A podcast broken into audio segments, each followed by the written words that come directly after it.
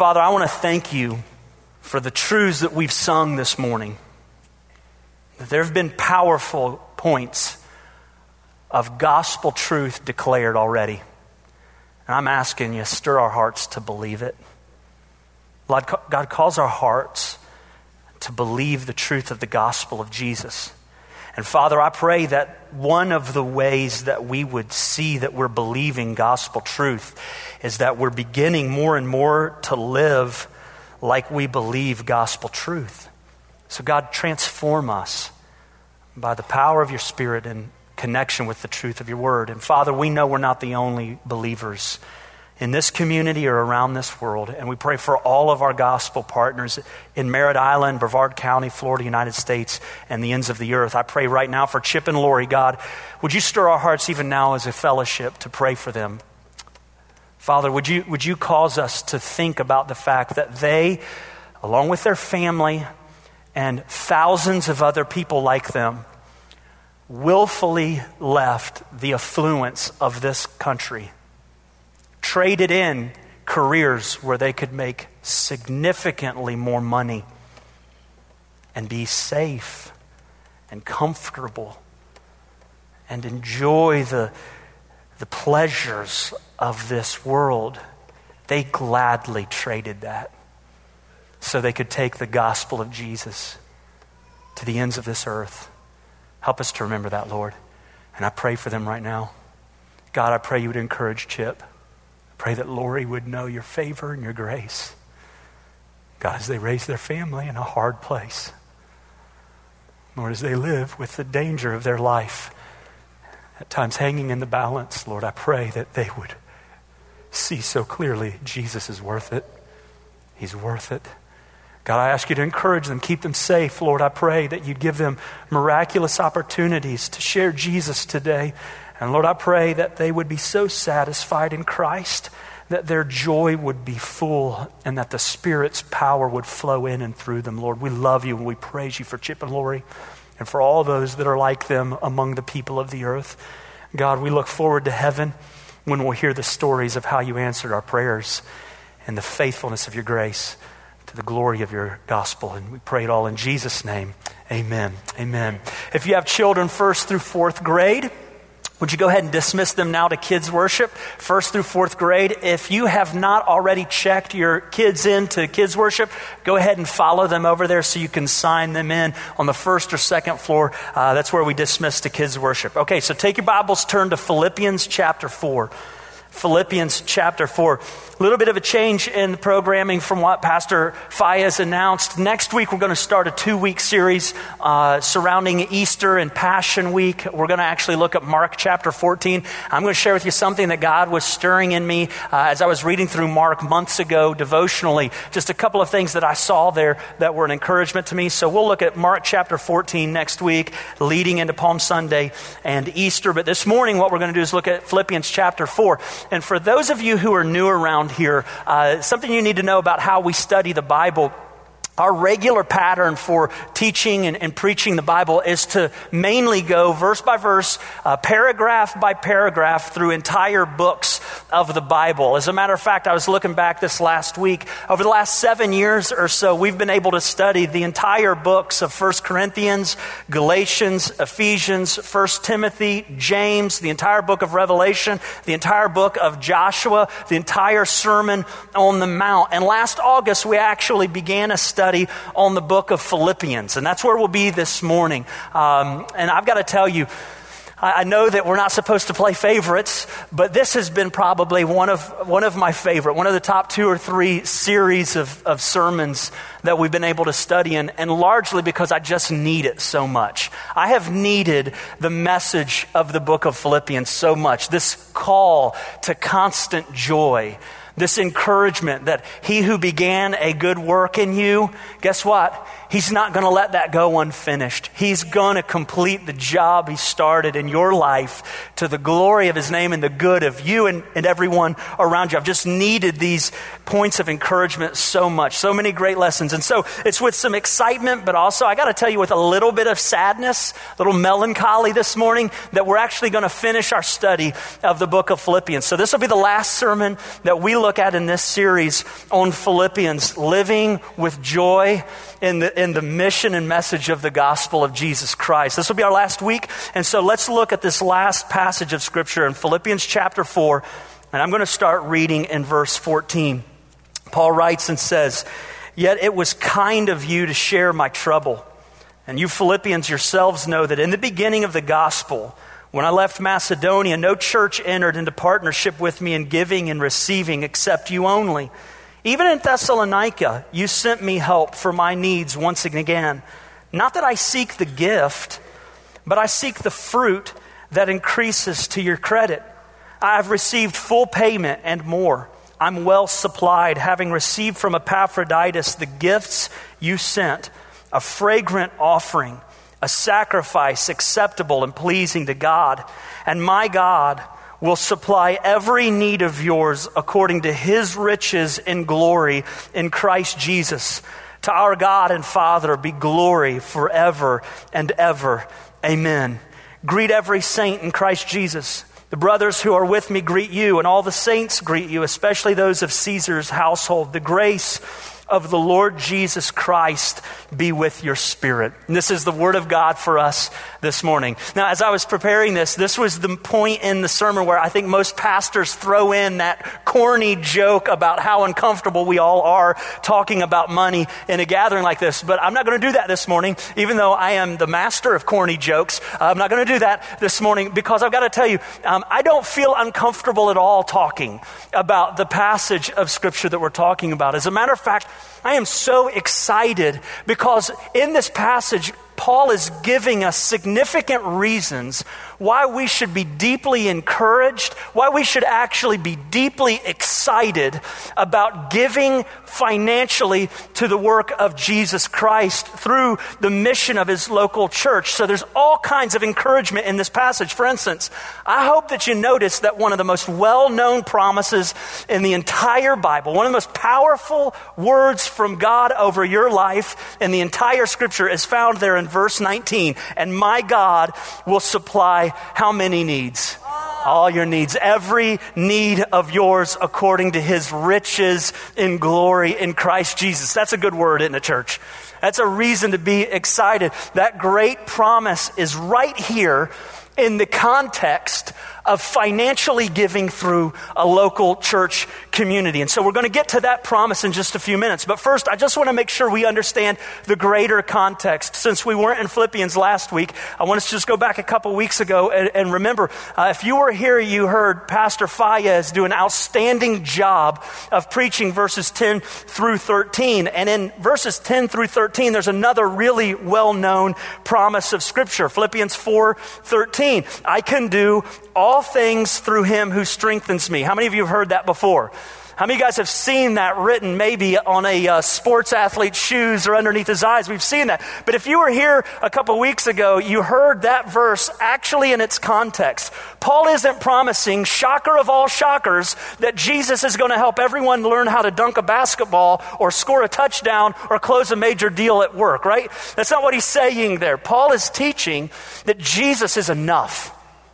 He's enough. He's just enough for everything you need to keep you content in every single circumstance of your life. What Paul is saying in those verses right before our text this morning is this no matter what is happening all around me, Jesus is more than enough for me. I am completely content because of Jesus. That's what he's saying there. Jesus is more than enough.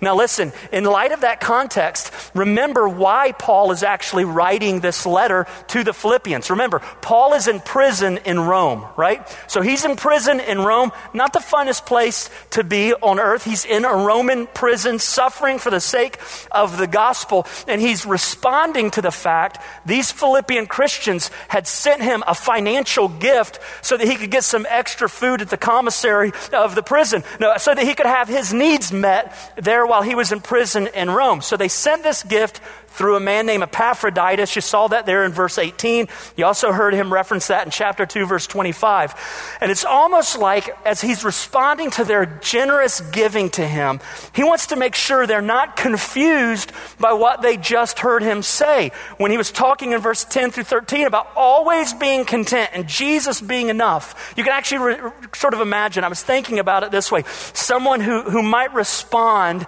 as they have sacrificially given their money.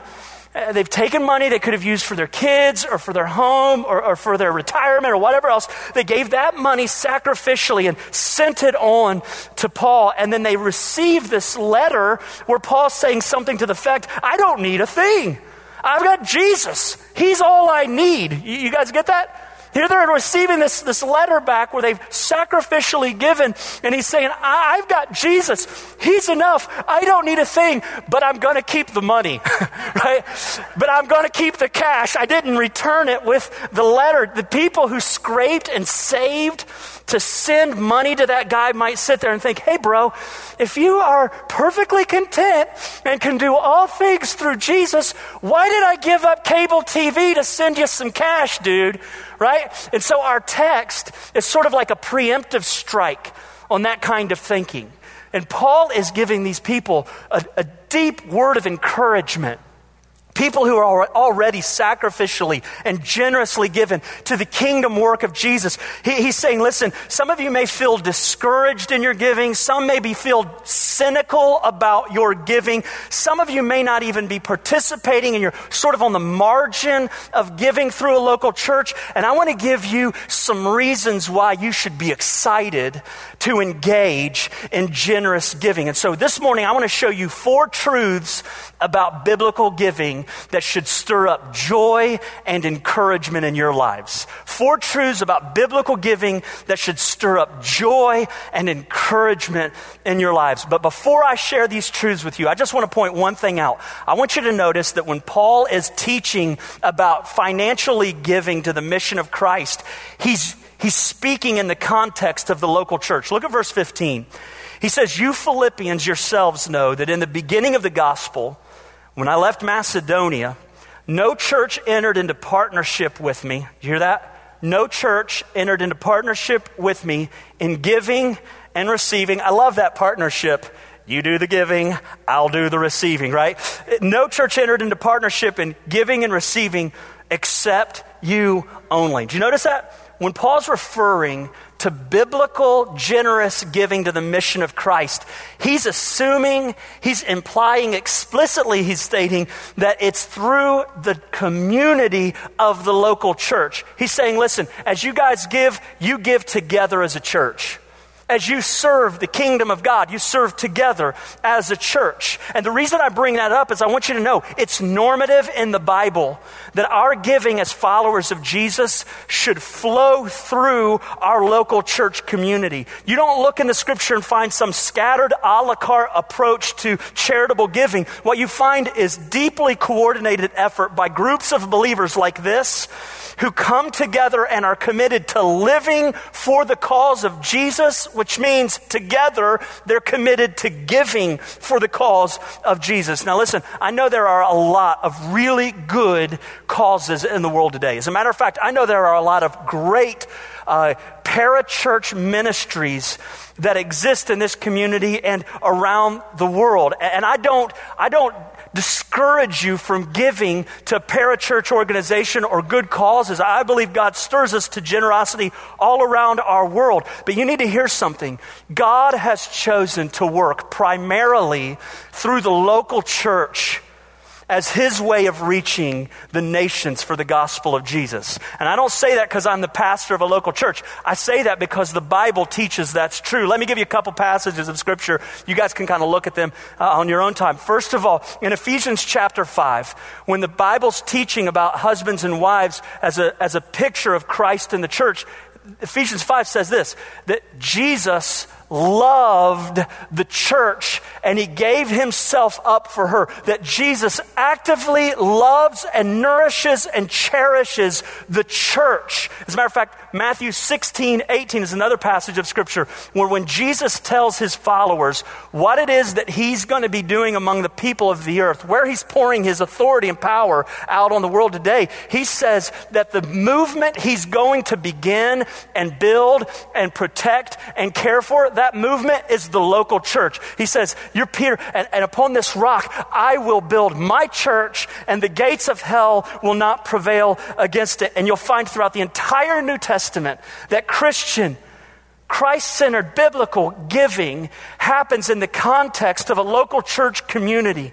And that includes the way we give to the mission of Christ among the nations. So listen, I am not saying that it's wrong to support other groups and Christian organizations. I'm not saying that. Here's what I'm saying. We cannot afford to neglect the church of Jesus Christ or to give our lives and our money to the kingdom of heaven through Christ's work among a local church.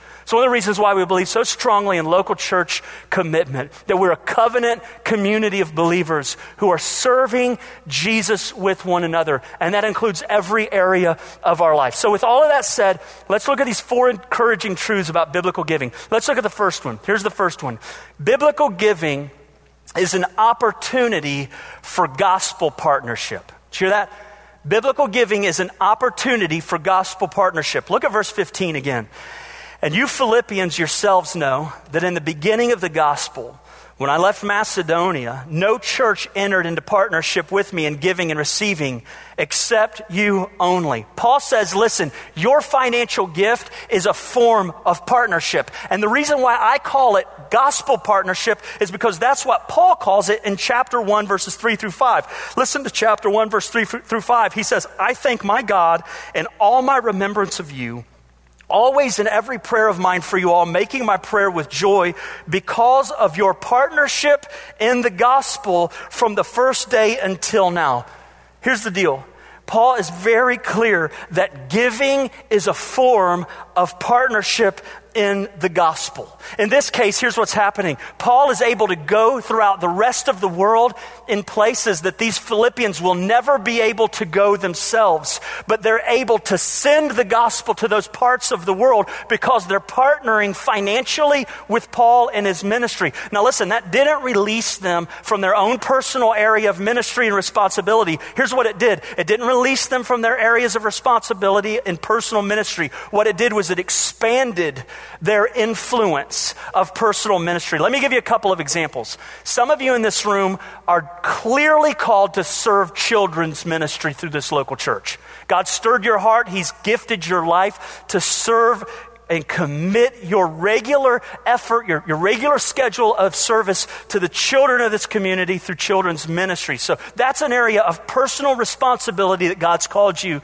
in your service. But when you give generously through this local church, you don't let go of that personal responsibility. You expand your area of personal influence. So when you give, you become a partner with Merritt Island Christian School, a ministry of this church. You become a partner with House of Hope, a ministry of this church. You become a partner with English as second language. You become a partner with our Alternative Pregnancy Center. You become a partner with student ministry, with senior adult ministry, with Sunday school and small group ministry. When you give to this local church, you expand your influence in this community and around the world with the people you're partnering alongside who are able to do things that you're not able to do. Do you guys get that?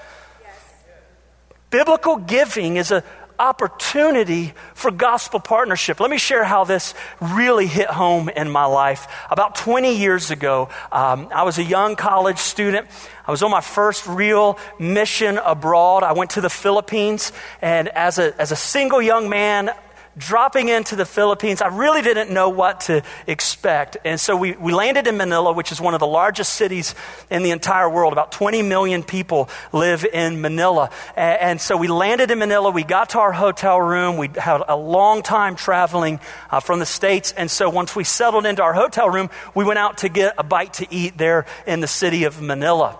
Well, we went to the restaurant. We started to make our way back. And something that I didn't know about Manila is that there's a massive population of orphans in the city of Manila. Tens of thousands, maybe hundreds of thousands of orphaned little boys and girls who live in the streets of Manila. That they sort of sometimes come together and form these communities of individuals, of, of orphans, four, five, six year olds just living on the streets. Some of them actually live in the city dump and you drive by the city dump and you see these little children climbing up mountains of garbage, scrounging for food.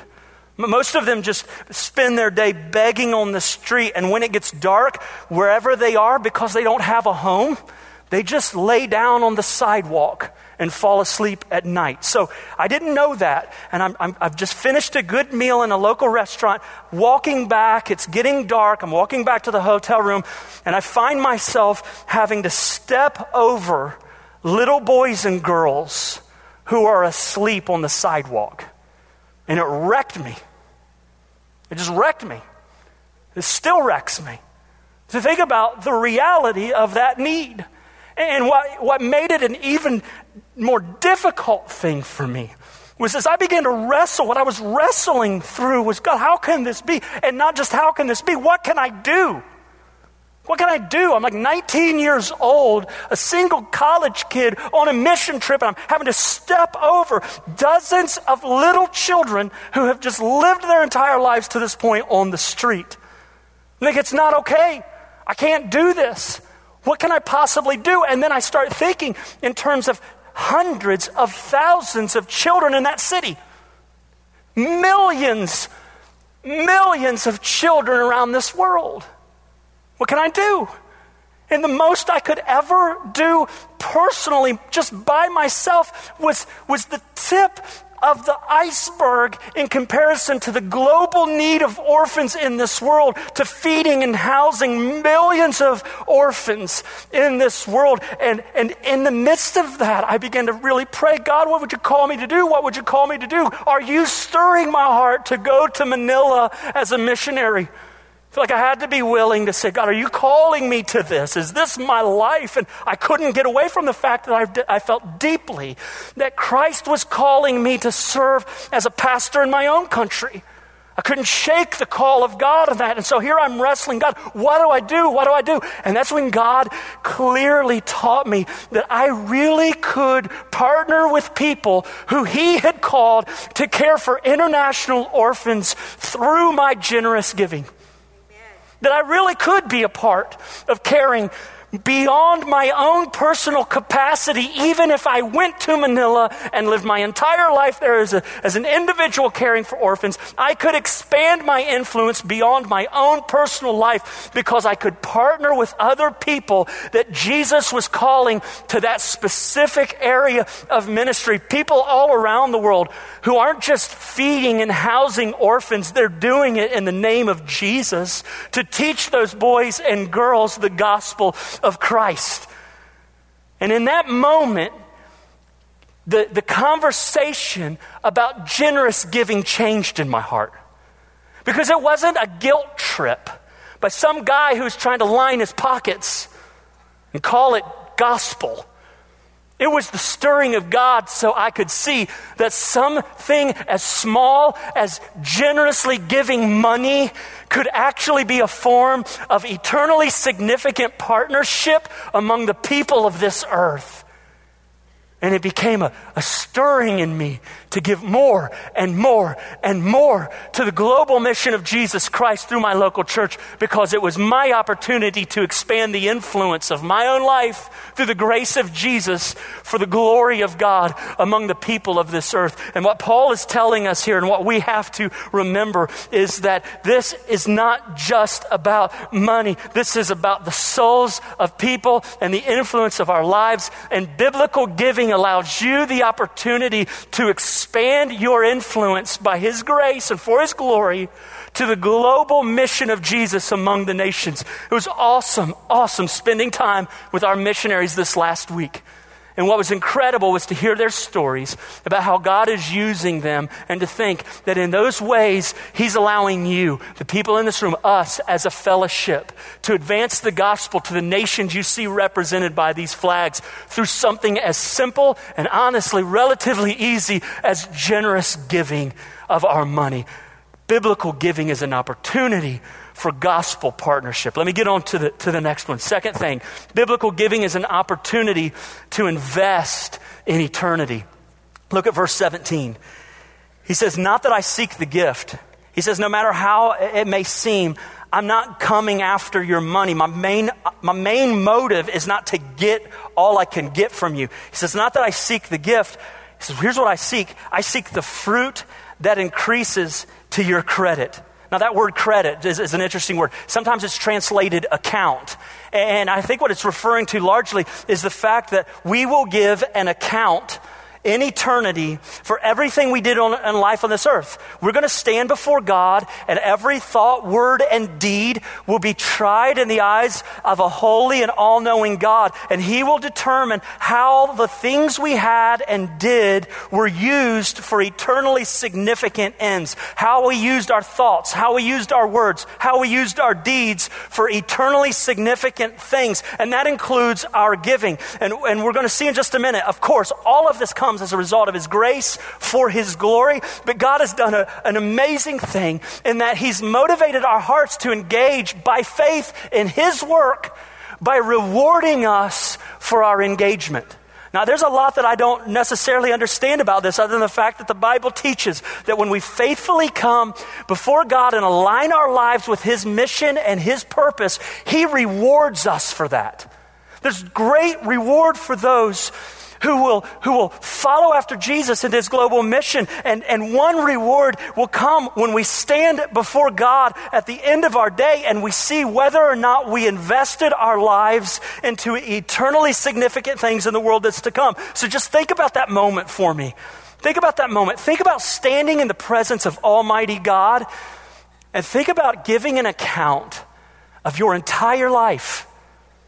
Just imagine having to account for every dollar that you've ever spent, just like we'll have to account for every word that we've ever said, every motive of our heart. How do you want that day to go?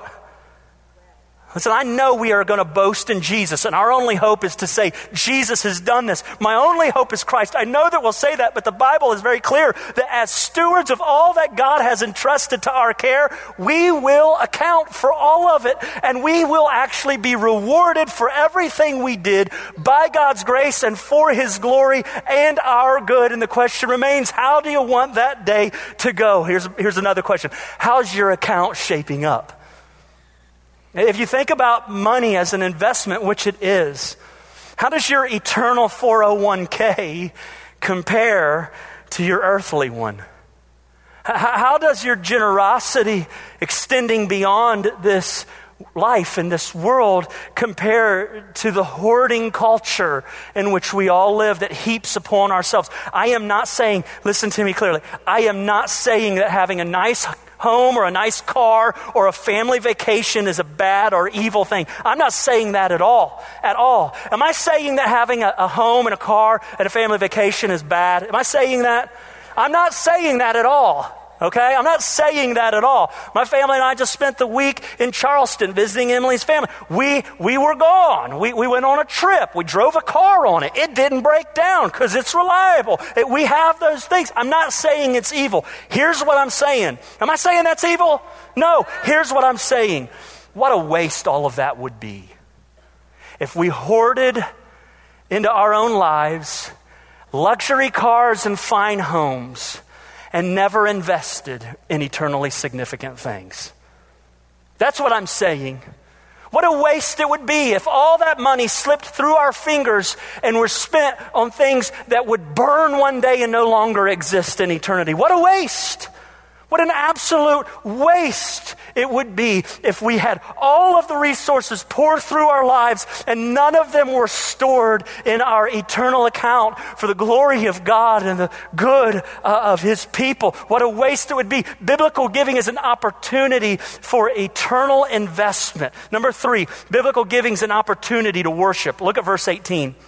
He says, I have full payment and more I'm well supplied, having received from Epaphroditus, and you thought Titus was a weird name, Epaphroditus, the gifts you sent, a fragrant offering, a sacrifice acceptable and pleasing. Look at those next two words to God. See that there? Paul received the financial generosity of this church, but he says, Your gifts weren't to me, really. The offering was not acceptable and pleasing to me. It was an offering that was acceptable and pleasing to God. And here's what Paul's revealing for us that's essential for us to understand. Giving isn't to man. Giving isn't to church. Giving is to Jesus. Giving is to God. That's one of the reasons why I say that we give through our church, not just to our church. Our giving is to God. And so that means our giving is an act of worship. Guys, there's a reason why we include our giving in the midst of our gathering because it's a form of worship, just like singing and learning the Bible are acts and expressions of worship. Giving is an expression of worship as well. The word worship actually comes from the root word worth. And what worth is, is the value that we hold on something. So worship is the expression of God's worth in our eyes. Worship is the expression of God's worth in our eyes. And when we give, what we're saying is God is worth it. We're saying the mission of the gospel is worth it. The salvation of souls of people is worth it. We're saying we value God more than the money that we give. So giving is an act of worship. Emily and I give uh, by having our money automatically withdrawn from our bank account, from our, our, our paycheck. And, and, so we don't normally have the, the envelope to place in the offering plate uh, because it's automatically taken from our account because we've predetermined what we feel like God has called us to give during the seasons of our our year. That doesn't mean that it's no longer an act of worship. When we have that time of giving, it is an awesome moment for us to reflect over how God has enabled us, how He's blessed us so much, and He's enabled us to join with His people and give as an expression of His worth. And in those moments when that offering plate's going around and we're beginning to sing that song, we're able to reflect back over God's kindness and His grace. I'm able to look back and think, God, you've met all of my needs. You've cared so abundantly. You've touched so many of my wants and not just my needs. And God, you're, you're expanding your kingdom. You're glorifying your name. There are people like Chip and Lori who are uh, on the other side of this world making the gospel known, and you're using what we've given as part of that. God, you are incredible. You are awesome. And we're, we're sharing in those moments, God, you are worth it. Every last dime, every last dollar. God, you are worth it. You're worth so much more than that. Last, next week, we're actually going to be talking about the worth of Jesus, that he's just better He's just better than fill in the blank. He's worth whatever you guys would have to look at and say, I'm going to exchange, I'm going to trade this for the glory of Jesus. Jesus is worth it. But here's, here's a question that challenges me concerning giving. And here's the question What does my giving say about how valuable I think Jesus is? Right? So let me give you just an illustration. Um, many of us in this room, including my family, we value family time together. Like, we love family time together. We work really hard to guard our time together as a family. One of the things that we did a couple years ago is we took all of our, uh, the, the Christmas giving that all of our family would do, and we asked them, um, our parents, grandparents, to pull all of that money so that we could purchase uh, tickets to a water park, annual passes to a water park in Orlando, because what we wanted for Christmas was to spend more time together as a family throughout the year. And listen, those passes, they're not cheap and, and they're not always uh, totally convenient, but they are a lot of fun. And here's the deal If someone had taken a look at our expenses as a family for that year, they would have been able to see a line item that included the fact that not only did we have an initial purchase of those passes, we had the days that we drove over there and spent that gas and that god awful amount of money on tolls. I don't know what that's all about, but we had to all that money uh, on our way. And we, we took that time that we could have been doing other things, and we had that reflected because we value time as a family, right? So you could look at my finances, you could look at my schedule, you could look at those things and say, that's a dude, he may not do it right, he and his wife, they value time as a family. Here's that question what about God? Like if someone looked at our finances, if someone looked at our lives, would they conclude, I value God by the way we spend what we've been given? Time, talent, treasure. Biblical giving is not about money not first and foremost. Biblical giving is an expression of the worth of God in our hearts. So, what we need is God to do more than bump our bank accounts. We need Him to stir extravagant love for Jesus in our hearts. Giving is an act of worship. Number four, here's the last thing, and then we'll be done. Number four, biblical giving is an opportunity to trust God. Look at verse 19. Finally, we're to this great promise My God will supply every need of yours according to his riches in glory in Christ Jesus.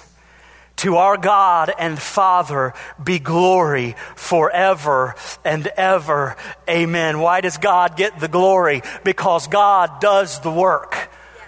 And the work that God does is supplies every single need. How many of your needs is God willing to supply? All of them. Every last one. He's willing to supply all of your needs. Would you just let that wash over you for a second? Do you ever feel needy? Okay, hold on. How about, do you know someone who feels needy? Okay, there. Well, let's get the easy one out of the way. Do you ever feel like you have a need? Yeah. Are you kidding me? Are you alive? Yes, you feel like you have a need. Listen to what God has to say. I will supply every one of your needs according to my riches in glory in Christ Jesus. How rich is Jesus? Pretty rich, right? He literally owns everything. And God has promised to supply every need of yours according to the amount that Jesus has. Not what you have, that's pathetic. What Jesus has, right? Well, I listen, I hold on. I knew, I knew I couldn't make it through. I literally wrote on every page, slow down, calm down. And just, I just couldn't help it. Seriously. Here's the deal I want you to clearly see what the Bible is saying. God is promising to supply every single need. Right? Somebody said need out there, right? Okay, hold on, hold on. Don't get ahead of me. Let me preach this one. It's not your turn. But you're right, bro. I had a pastor friend once who said this is a promise with a premise. Right? Where's the context of this? The context of this is in the midst of giving. He says, Those of you who generously give to the kingdom of God, those of you who align your lives with the global mission of Jesus, those of you who, uh, this is another pastor said, those of you who get under the spout where the blessing comes out, those of you who are a part of what God is doing in the world today, those of you who are engaging by faith in the grace of God for His glory, those of you who are in alignment with Jesus' work among the nations, have this word over your life. God will supply every single need you have.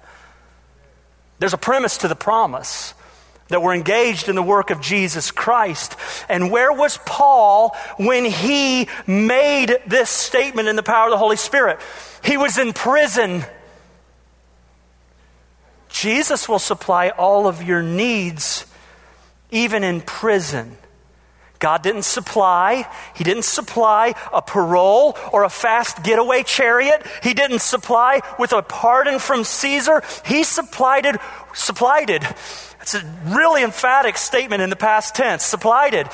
He supplied what Paul needed. And here's what you need to know. Sometimes we need to learn how to do without luxuries. Sometimes we need to learn there are consequences to our actions. Sometimes we need to learn, and here's an important truth. I need to preach a whole sermon on this one day. Foolish financial decisions make life harder. Do you guys know that? Some of us need to learn that, right? And you know what? God will supply that need. The need to learn. God will supply those needs, and He will supply all of your other needs as well food, shelter, clothing, physical needs, relational needs, spiritual needs. God will supply according to His riches in Jesus. But there's a premise to the promise. You know what the premise is? You have to trust Him. This is an opportunity. Biblical giving is an opportunity to trust God. You have to trust God will do what He's promising to do here, or you will never get serious about generous giving in your life. It all boils down to whether or not we believe God. Not our ability to stretch a dollar, not our ability to form the best budget, our ability to trust God. I read about a guy who was struggling with that concept of giving a portion of his income. Uh, he was struggling with tithing. And I've just got to tell you, by the way, since we're talking about giving, um, I am not a guy who believes that we're bound by the strict law of 10% giving. I just want you to know that. I don't believe we're bound by the strict law of 10% giving because I believe grace frees us from the rigid laws uh, uh of, of, of the old covenant. By, hold on, some of you get nervous by empowering us to an even more extravagant life than the law could ever supply. That's why I think that grace giving actually allows us to go beyond 10%. I think, if anything, 10% is just the starting place, not the finish line of generous giving. Anyhow, back to the guy who was struggling with 10%. Okay? He told his pastor he didn't see how he could actually do it and keep up with all of his bills. And here's how the pastor replied If I promise, if I promise to make up the difference of your bills, should you fall short this month, do you think you'd consider tithing for just one month? Not that I'm saying that. The guy in the story said that. I know some of you guys are, I can't wait for the emails to start flowing in. You've already got your PayPal account set up. Here you go, Titus. All right. Here, here, here's, here's what the man said after, after thinking about it. He replied, Sure, if you will promise to make up any shortage, I guess I could try it for a month. And the pastor responded this way Now, what do you think about that? You say you'd be willing to put your trust in a mere man like myself who possesses so little materially, but you couldn't trust your heavenly Father who owns the whole universe. It boils down to trust, right? It's a matter of faith. Do I believe God and all of his promises? I've got to tell you, just as a word of personal testimony, there are few things in my life that have done more to build my faith in the faithfulness of God like sacrificial, generous giving. And I've shared many of those stories with you throughout the years that I've pastored in this church. But Emily and I have seen God's faithfulness in our lives when we took steps of faith and obedience. One of the things that we have done in our marriage is prayed earnestly God, what are you calling us to give? Not, not checking off the box 10%, and we're going to put it in this category. God, what are you calling us to give above and beyond? above and beyond what would seem reasonable or easy for us. And as God has called us and stirred us toward those types of decisions, the, the, uh, the affirmation of the number of times where Emily and I have prayed separately from one another and come back together, and both of us have the exact same dollar amount that God has placed on our hearts as affirmation of His work in our lives now, I've told you the story once when we were first starting out in ministry. She and I prayed about how much beyond our base giving that we would be giving every month to the mission calls of Christ. We had these kind of commitment cards and we were praying a faith promise offering. God, by faith, what would you promise to give? Should we give to and through your mission? And we began to pray. Both of us came back together, had this exact same amount. Here's the problem we didn't have enough money to give that amount. And so here's what we said God, if you give us that money, we'll give that money. We can't give what we don't have, but you have that money. God, if you give that money, we'll give that money. If you don't give that money, guess what? We won't give that money. It's called faith in the promise of God. And the very next week after we prayed that and came together and said, God, we'll do this. If you give, we'll give this. If you give, we'll give this. A lady came up to us at church and said, I just want you to know, this week God stirred my heart, and I feel like He wants me to give you a certain amount of mo- money every single month. And it was the exact same amount that God had laid on our hearts, right? What do you think that did? It made me think I can trust God. Made me think, you know what? I think there's something to this. God is real.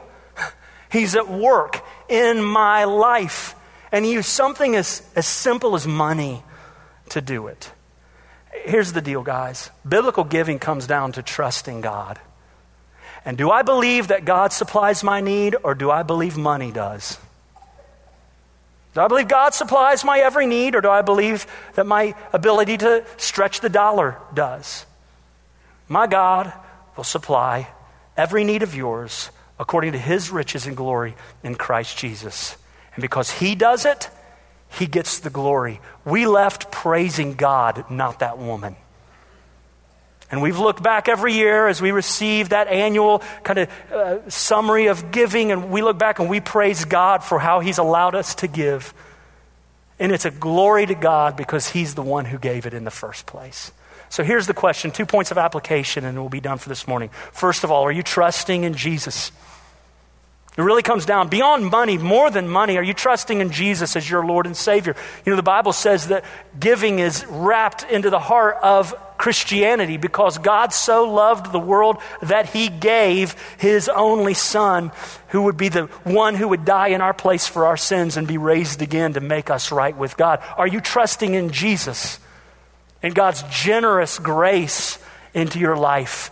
Because of Christ. Some of us struggle with all of these concepts, and what we're really struggling with is do we really believe that Jesus is who he says he is and he'll do what he says he'll do? Am I trusting Jesus?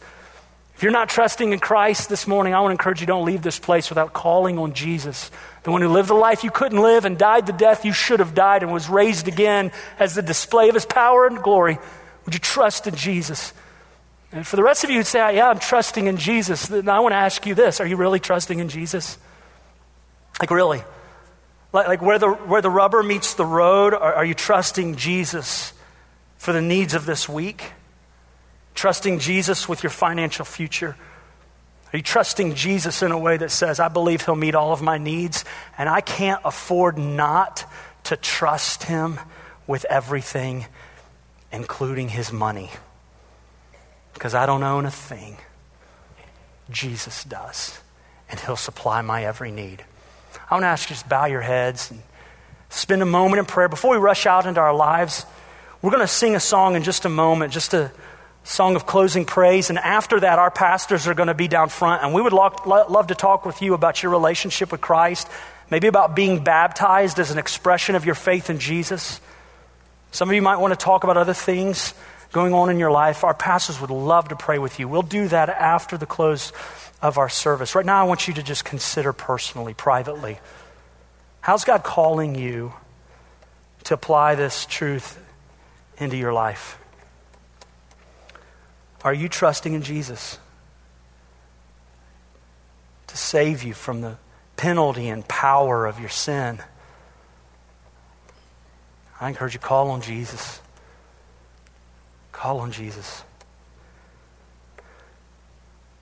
For those of you who are following after Christ in faith, would you ask the Holy Spirit to show whether or not you're really trusting Him with every part, including your finances?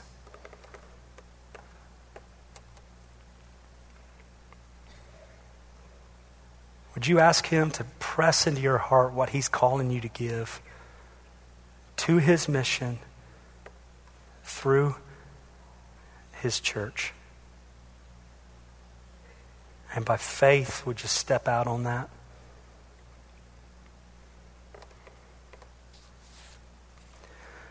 Father, I want to praise you for your glorious grace to us. You are so abundant. And I pray, Lord, for all of the people in this room who generously and sacrificially give because they believe every word that we've seen in this passage.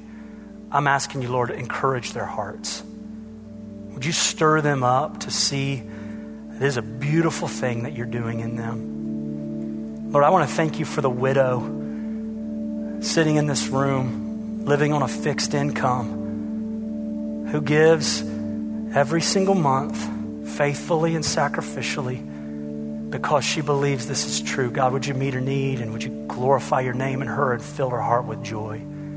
Pray for the young adults just starting out who, who would think, I can't afford to give. Pray you'd stir them to see they can't afford not to because it's a front row seat to see your power and experience your, your grace. God, I pray you'd stir us to love you more than any other thing, to glorify you in our giving, to be satisfied in your giving. Because the point of it is that you don't need us. You don't need our money. We need you. And I pray that be deep in our hearts. And we love you and we praise you. And we ask these things in Jesus' name. Amen.